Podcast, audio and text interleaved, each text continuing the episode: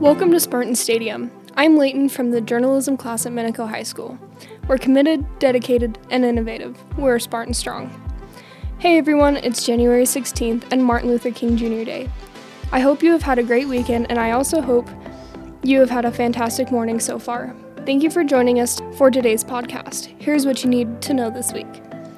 The last day to purchase a yearbook is January 17th. The cost is $50 per book and can be paid at the front office. Coming up February 11th is the Sweetheart Dance. The semi formal Girl Ask Guy dance will be held in the multi purpose gym.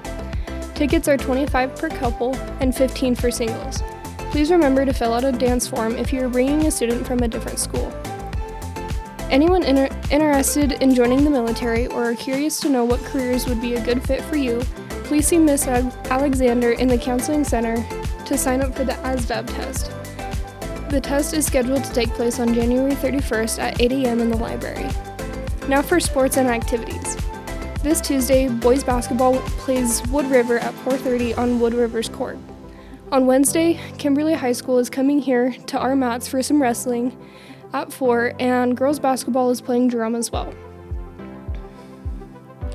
For Thursday, Mountain Home is our challenge. At 4, our wrestling team gets the advantage of their own mats here at Minico. And our boys basketball team also plays Mountain Home at 4:30 in Mountain Home. Friday, Minico Wrestling is heading to Skyline High School and girls basketball plays Twin Falls at home. And for Saturday, the Spartan Grappler starts at 7 a.m. in the main and cafeteria gym, and over in the multi-purpose gym at 9 a.m. is the Elks Hoop Shoot. Martin Luther King Jr. Day is a federal holiday in the United States marking the birthday of Martin Luther King Jr. King's birthday is actually on January 15th of 1929, but the holiday is under the Uniform Monday Holiday Act.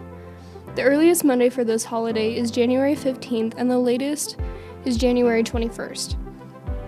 King was the chief spokesperson for nonviolent activism in the civil rights movement, which protested race, racial discrimination in federal and state law. The campaign for the federal holiday in King's honor be- began soon after his assassination in 1968. President Ronald Reagan signed the holiday into law in 1983, and it was first observed three years later on January 20th, 1986. At first, some states resisted observing the holiday as such, giving it alternative names or combining it with other holidays. It was officially observed in all 50 states for the first time in 2000.